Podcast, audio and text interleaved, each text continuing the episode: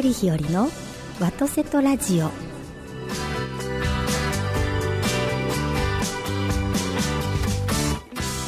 はようございます。森日和でございます。今朝も元気に FM ギグ神戸ステーションよりお届けしてまいります。ベリーさんおはようございます。どうもおはようございます。暖かくなりましたね。そうですよね。なんか昼間と夜の差が激しすぎるというか、そうですね、はいはいはい。いや今日は5月5日ということで、はい端午の節句の日ですね。子供の日端午の節句ですね。子供の日なのに、はい。おそらく、はい。今ちょっと早めに収録しておりますけれども、子供たちは元気にお外で遊ぶことがなかなかできない環境がまだ続いているのかなとはい。いうふうに思います、だいぶ子供さんたちもストレスが溜まっているということをお聞きするんですがそうですよね。溜まってますね本ベリーさん当お家大丈夫ですか？お嬢様いやいやもう、ん。うちの娘ちゃんははい。昼夜が逆転しておりますよ。あはあ。はい。そうですか。もうずっと朝方までええ。YouTube 見てますわ、ああそうですよね、学校がお休みですね。お休みですね。はい、はい、私も春からあの行く予定だった学校が、うん、今のところゴールデンウィーク明けからということなんですけれども開けたらあるんですかね。まだもしかしたら延そのお休み期間が延長になる可能性もあるかなという時期でございはい。ます、なんか戦後みたいだっていうふうにうちの母は言ってましたけどね、あうん、あ、せせ終戦迎えた時って、はい、え10あれ終戦8月でしょ？8月で15 12日。月にはい。教科書がやって年明けって言って結局2月、相当学校始まらなかったみたいあですね。そうなんですね。じゃあうん。すぐに始まったわけではなくて、って言ってましたよね。じゃあ年明けて12月も過ぎてということだったんですね。で今の日本に似ててなんか、はい。疎開先の学校だけがやってて、はい。都会の方が全然とか言ってまあしたよね。そうまあ、それそうですよね焼け野原やし、うんうんうん方針もなかなか決まらないでしょうしね。ねまあそんなこんなで。そうですか、まあ、そんな中、はい、元気よくはい、始めてまいりたいと思います、よろしくお願いします。よろしくお願いいたします、行かない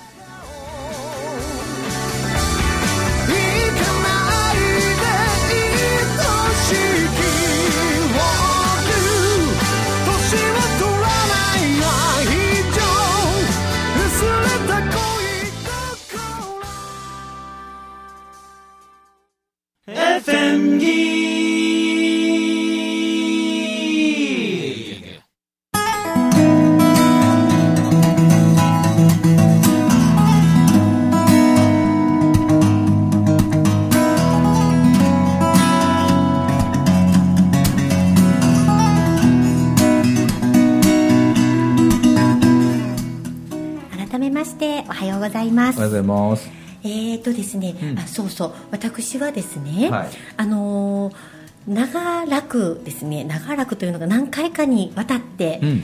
あのお話しさせていただきました吉野山のイベントがはいですね。延期になりましてはい。あのー秋にできればいいなということなんですがそれも世情を見てということになるんですけれども、はい、秋のでも吉野山いいよね。そうなんですよ。本当に美しくてですね、うん。もう本当にそれぞれの季節美しいんですが、やっぱり春に来られる方が多いと思うんですね、ですので春に来られる方にいろんな、まあ、イベントがありますよですとかイベントの場がありますよということでですね、ご案内してゆくゆくは年間通して吉野山にたくさんの方がはい。訪れてくださるようなということを考えて活動をしてるんですけれども、あの秋に延期になったんですが、はい。やっぱり私たちあのもともと今回は西行様の法要ですしそは。い。そして神様へのあの健康献茶式ということでしたので、神様仏様に対してはですねやはり約束事は守りたいという気持ちがありまして、うん。まあ、やっぱり人間事人事は神様仏様には関係ないだろうということで、あの一般のお客様をお招きするということはできなかったんですけれども、あの関係者だけでですね、はい。あの健康検茶式をしてまいったんですね。してきたんですね。してきたんです、はいはいはい。でメンバーだけと言いましてもあの私たちつぼみさプロジェクトのメンバーと、うんえーその企画運営の日本創生事業開発株式会社さんというところとですね、そして、えー京都の採業案の皆様とだけでですね、あの健康検茶式をさせていただいたんです、で以前にも少しお話しさせていただいてたかと思うんですがもともとお昼間にさせていただく健康検茶式は、うん。お客様が来ていただける時間帯に合わせて、あの再考するということでしたので本来は早朝にするものだそうなんです、はい。その、えー、遠位流のさお作法としてはですね。うん。なので早朝からですね、えー吉野山の三熊神社と、はい。そして早朝とは言い難いかもしれないんです。もう少しあのゆっくりめの朝にですね、えー吉水神社様で、はい。健康検茶式をさせていただいてきたんです、でですね、うんあのー吉えー吉野の三熊神社に西行様の木像がありまして、うんはい。それは大体200年以上の歴史がある、えー木像なんですけれども、その西行様はですね桜がお好きでいらっしゃるのに、うん。あのいらっしゃる場所ご鎮座されていらっしゃる場所は桜が見えない場所なんです。はいはい。でもちろん吉野の神社ですので、うん。とっても美しい桜が境内にあるんですけれども、どうしても重要なお像でいらっしゃるので夜に戸が閉められる場所にいらっしゃるので、あの四方囲まれた場所にいらっしゃって、前面前しか開いてないんですね、うん。扉閉める。扉の部分だけを開けたら西行様いらっしゃるんですがその西行様から見て斜め左前方に桜があるので、うん。西行様のお像からは桜が見れなかったんですね、はいはいはい。で今回健康検査させていただくためにあの近い距離ですのでということで動かさせていただきまして、うん。西行様をそのいつもいらっしゃる場所から出して、うん。桜の見える位置にお運びしたんですね。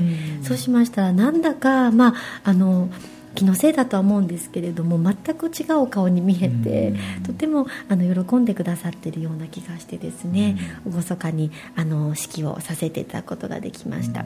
であの地元の方も来てくださいましてうん。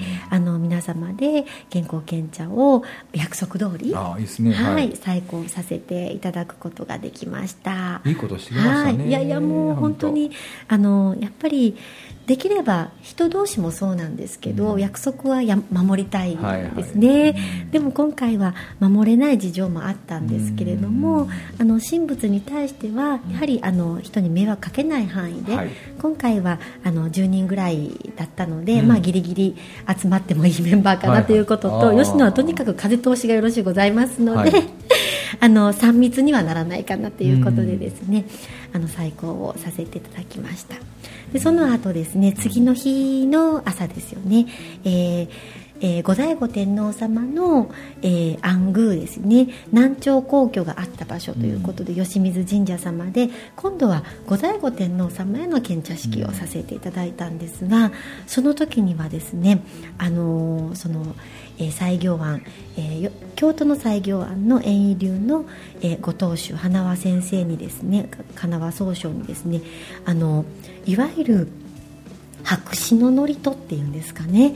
あのうん。祝詞を書いてるものを読むのではなくて、うんその時降りてきた言葉を創造するとはい。うようなことですとか、あとお経もあげてくださいますし、そしてホラ貝も吹いてくださったんですね。はあ。で吉野山にいますと行者様がいらっしゃいますのであのホラ貝の音は聞こえてくるんですけれども、吉野で聞くホラ貝とは全く違う音色のホラ貝であの健康検茶式をしてくださいまして、とっても西行、えー後醍醐天皇様があ喜んでくださってるなということを感じさせていただいたんですね。であの吉水神社の宮司さんも大変喜んでくださいましてみんなでこれからの日本というものをですね深くお話し合いをすることもできたということで前日入りしてますから3日間はい吉野山に入らせていただいたんです。はい桜めっちゃ綺麗かったでしょ？いやもうとっても綺麗ですし、ねあの私たち今回3年目だったんですが、うん。毎回なかなか試練をいただくんですね、うん。最初の年はあの早々に散ってしまいましたので、うん。私たち入った日があの嵐でですね、はい。花がほとんど散ってしまったと、うん。で昨年は遅かったんです、うん。なので入った時にはつぼみも硬くて、うん。なかなか咲いてくださらなくって延長してようやく桜が咲く時期時期にかぶせることができたということで。で今回は逆にまた早かったので、そういう意味では私たち入った頃はもちろん桜美しかったんですがあの3年前2年前と同じでですね桜吹雪を見る季節に居合わせることができましたので、そういう意味ではとっても美しい期間にあのお邪魔することができたかなと思います。今年はねほとんどの人がもう桜見る暇がないというかそうですね。見れなかったですからねなかなか。はい。はい。でですねもうありえないぐらい、ん。あの吉野山の春というのはですねそれこそ東京の原宿のような状態で、うん本当にあのすごいたくさんの人が訪れてくださる場所なんですけれども、やっぱり日本の中でも有数の桜の名所だと思いますのでね、でも今年は本当に少なくて。ね。はい、来られた方にとってはゆっくりこんなにゆっくり桜を見ることはできないっていうぐらいゆっくり桜を見てたことができて。ただあの吉野山の旅館の方がおっしゃっていらっしゃったんですが、うんやっぱり吉野山に住んでらっしゃる方は桜をゆっくり見たことがない。でも今年は、はい。億千本の桜を見に行こうかなとおっしゃっていらっしゃってあのもちろん感染されたり亡くなった方もいらっしゃるので、あまりあの軽率なことは言えないんですがもしかしたら今回の施錠によっていただいた時間っていうのが、はい。ある方も多いんじゃないかなというふうには思います。普段いただけない時間をいただいていらっしゃる方も多いんじゃないかなと思います。そうですね。はい。あの私もそうでですね。あの本当にこの5年間バタバタ生きてきた んです、はい。とにかく寝る時間もうん。大体毎日3時間とかで生きてきたんですけど、本当にあの不謹慎かもしれないんですがあのこの新型コロナになってからですね睡眠が取れててですね。はいはいいいつも頭の中混乱していたんですね。ようん。くあの、睡眠が頭の中を整理させてくださるって聞くんですけど整理する前に次のことが始まってたので、うん。とにかくバタバタで逆に周りの方にご迷惑をおかけしてたかもしれないんですが、とにかく今はあの、ね、睡眠について考えることができあない。ーいいですねそれねなかなか。はいはい、でちょっとですねあのある方にお聞きして、うん。なんかあの寝る前に体を温めて、うん。そして一回冷まして、うん。それから寝るとあのすごく睡深く眠ることができると伺いましていつも温めたらすぐ寝ますし、はいはいはい温めずに寝ますしっていう状況だったんですがお風呂に入って90分ぐらいあの冷ますんですってそれから寝るんです。はい。そうするとよく寝れるということでやってみたらですね、うん。本当に違ってですね、はい。あの常に昼間も眠たい私だったんですけど。は はい。いあの睡眠についても考えられるというはあ。状況が続いております。はい。はい。もうね本当我々時間がめでたきましたもんね、はい、はい。そうなんです。あの公演関係はね全てキャンセル、もしくは延期なんですよね、なので本当にこの5年できなかったことをしてます。あの読みたい本読んだりとか、あとはですねもう次のことについて考えないといけませんし、今私たち動いてますと時々ちょっと話に挙げさせていただいてるんですけれども子どもたち特に日本の子どもたちが生きる力に乏しいなということを考えてまして、であのいろんな社会問題か考える上でも一つ一つの問題にの問題解決に取り組んでいても問題が解決できないということがありまして。うんでそれは例えば女性の問題でもシングルマザーの方々の問題でもお母さんの問題とか女性の働き方の問題考えてもどうしても子どもたちの育つ環境についても考えないと問題解決にならなかったりですとか問題ってあの複合的に発生してるんですよね、だから縦割りすることができない、はい。ってなりますと町全体で解決していく仕組みを作ることによって、うん。全体的に取り組むことによって結果それぞれ一つ一つの問題を解決できるっていうことの結論に至りましてね、うん。なのでまちづくり全体で問題解決を考えていこうっていうことを今取り組んでいるんですけれどおもーでその中の一つにあの食料問題なんですよね、あの日本の田園風景というのは一つの観光の素材でもあるとは思うんですけれども、もう一つはやはりあの食料自給率の問題があって、海外から食べ物をもし売ってくださらなくなれば今の日本だけでは多分国民の食料を満たすことはできない状況だと思うんですね。で今回の新型コロナの問題もあってそれぞれの国がやっぱり一番自分の国のことがまずは大事だと思うんですね,、まあですよね。はい。ですからもし自分の国の食料が足りなくなったら、うん。輸出まで手が回らなくなって、うん。輸出してくださらなくなると思うんです、そうするとたちまち日本は食べ物に困るということになると思うんですね、ですので今もっともっとお米を食べて、お米を栽培できる環境づくりっていうのをしていかなきゃいけないなっていう中で今お米をお米としてだけ食べなくなってきていると思うんですね、なのでお米の活用法を今考えていましてうん。そこに米粉ということをはいはい考えているんですね、あのと相まってあの小麦アレルギーの方が大変増えているんめちゃくちゃ多いですね。はい。あるスポーツ選手スポーツのチームうん。あの3軍まであられるところなんですけどそちら聞くところによりますとそのあのチームうん。3軍までのメンバーの全体数はあの言えないんですけれどもそのうちの50人が小麦アレルギーということなんです。うん。そうしますとキャンプに入りましたら、うん。食べ物を作る方がたちまち困られますし、はい。ご家庭でも奥様が小麦を使えない料理っていうのはなかなか難しいんです、はいはいはい。もう私一日の食事考えていましても小麦食べない日ってないんですね。あそうなんだ。はい、やっぱりパンも食べますしおやつも食べますし、あの例えばお醤油使っても小麦が入ってますね。ねはい。なので小麦食べない日ないんですけれどもうん。多くのものが小麦粉を米粉に変えることができるんです。ですので今小麦のお料理とかもできる時間があってですね、米粉であ米粉でお料理する時間ができるので、米粉のお菓子を作ったりっていうこともさせていただきながら、米粉の消費量を上げてこ米米の消費量を上げていくということをしたりですとかもしています、グルテンフリーは僕はもうずっとやってきましたよ。あそうですか？いつからですか？倒れてから。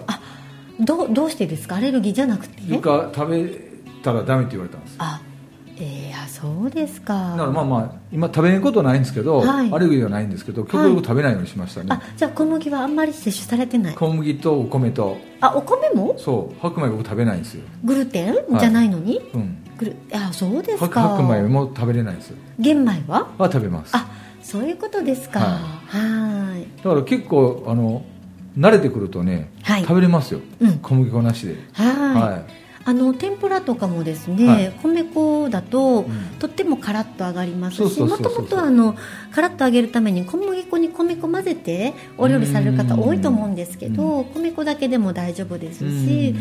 あのお菓子類も、はい。あの米粉でも十分あの全然おかき類ととかはね、あそうなんです。美味しいですよね。もち米とか作ってるんで。はい。もう言うたらもともとの日本に戻るだけのことなので。そうなんですよ、うん。そうなんです。でそれが大事ですし、はい。あとは何でも作れるっていうことが安心材料かなとは思います。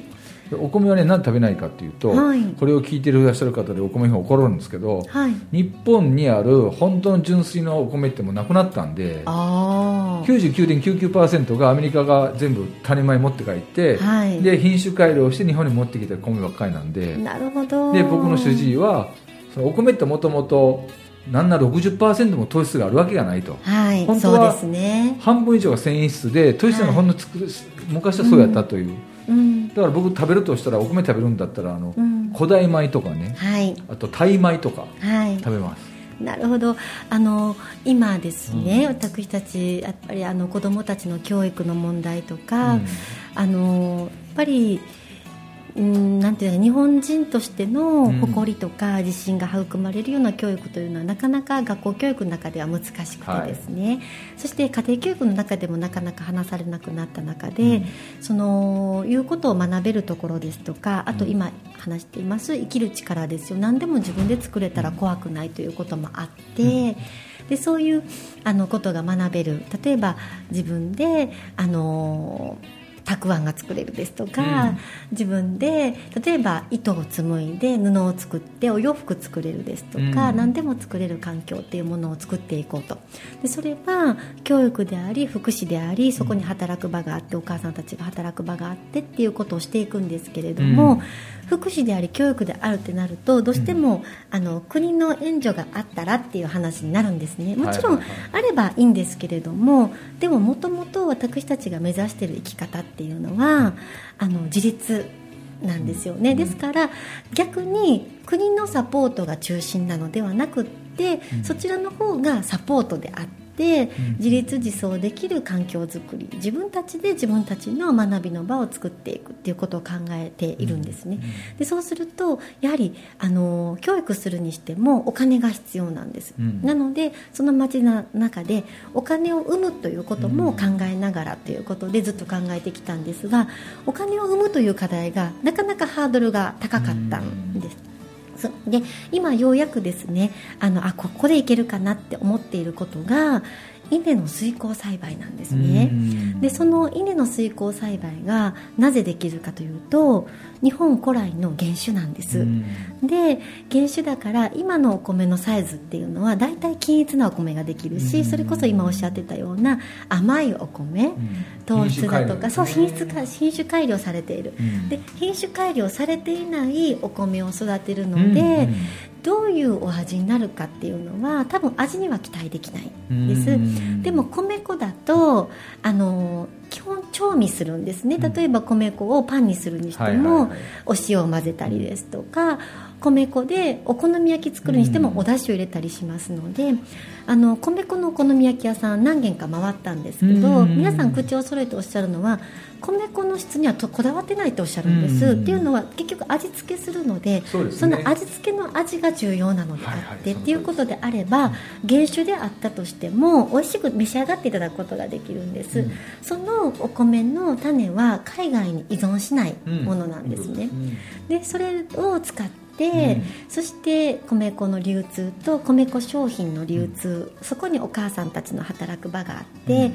その利益を持って子どもたちの教育をしていくことができたらいいなっていうことを今考えていてですね、その準備を今ずっと。いいことですね。はい、それはもうあの限られた仲間同士でできることですので、なのであのこのコロナでなかなか外出できなかったりする中でもできる準備ということで今させていただいているんです、素晴らしい。いやいやもうね。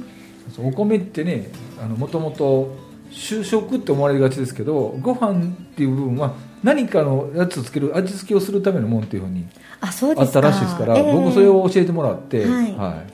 ままずは玄米が完全食ですもんね。です。ですので玄米で食べていると、うん。プラスごま塩ぐらいで大丈夫ということでね栄養素があのたくさんある。白米にしてしまいますと、やっぱり栄養素がだいぶ取られてしまうのでおかずが必要になるということなんですが何よりもともとは天照大神様がニンニキの御事様に持たせたものなので、そういうことを思いましても日本のルーツに関わるということで、子どもたちの誇りにつながっていったらいいなというふうに思うんですね。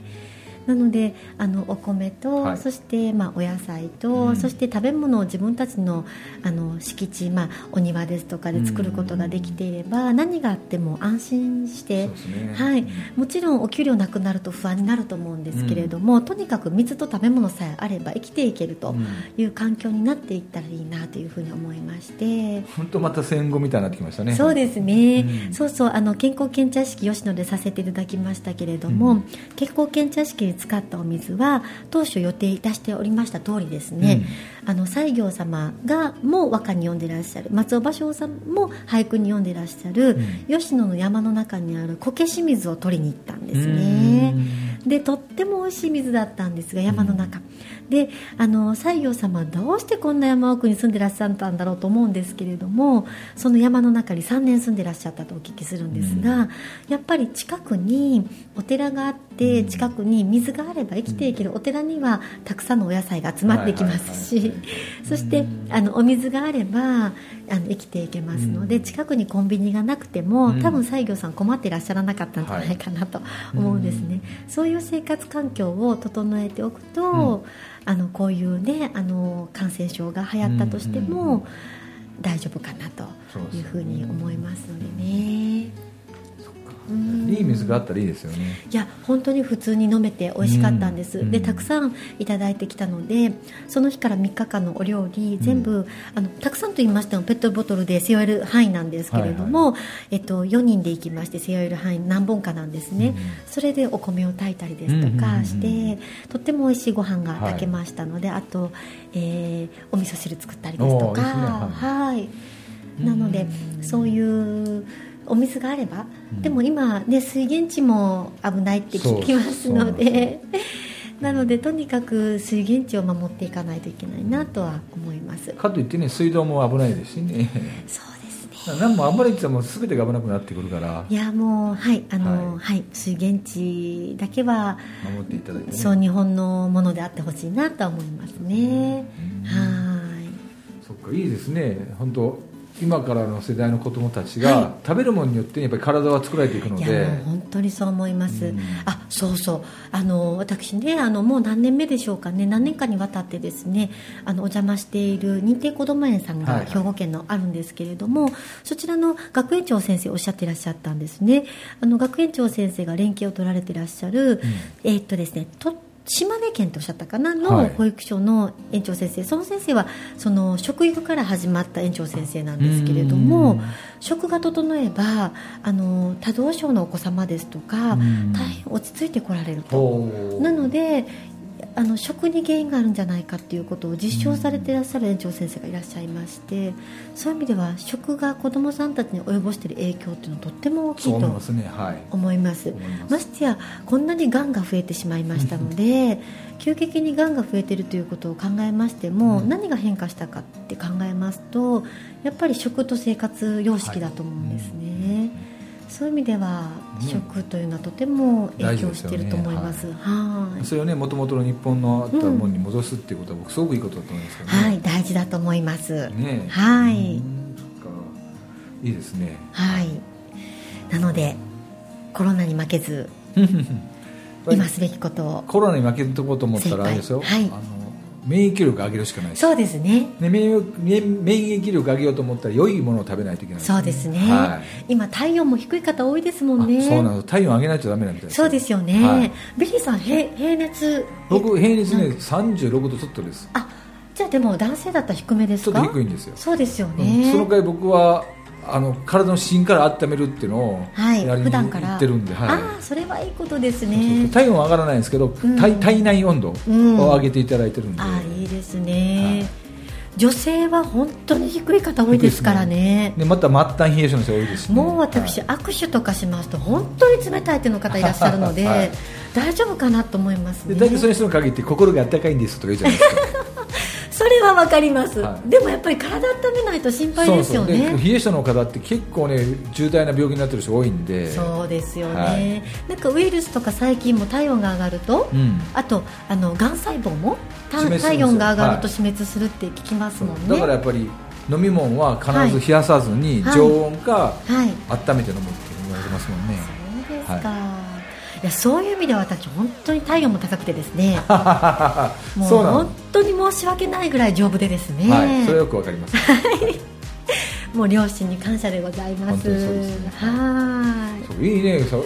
せっかくこんだけ桜が綺麗かったのにある程度見れてそうなんです。でお茶もちゃんとしてきて。ちゃんとしてまいりました、もうひろちゃんが好きな、い。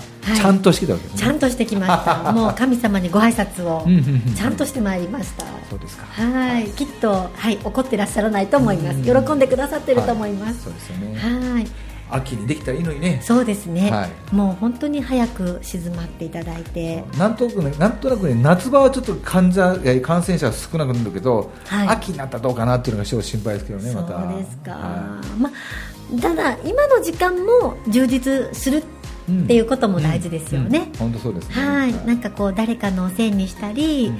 あのどよんと過ごすのではなくて、はい。うん、今の時間もぜひ楽しんでいただけたら普段と違う時間を楽しんでいただけたらなと思います。これだけね、はい。家にいる人がもうせ世界全世界がそんなふうになってるから、はい。いですよね。いやいいですよ。普段ねゆっくりお父さんと話せないご家庭もいらっしゃると現れると思うので僕も思いましたよ。もうこんなんあんかなって思うはい。まあぜひご家族のコミュニケーションをより一層深めていただけたらなと思います。はい、またこのラジオも聞いてみてくださいってことですね。はい、そうですね、はい今週もありがとうござどうもあいました。りがとうございました。また来週お願いします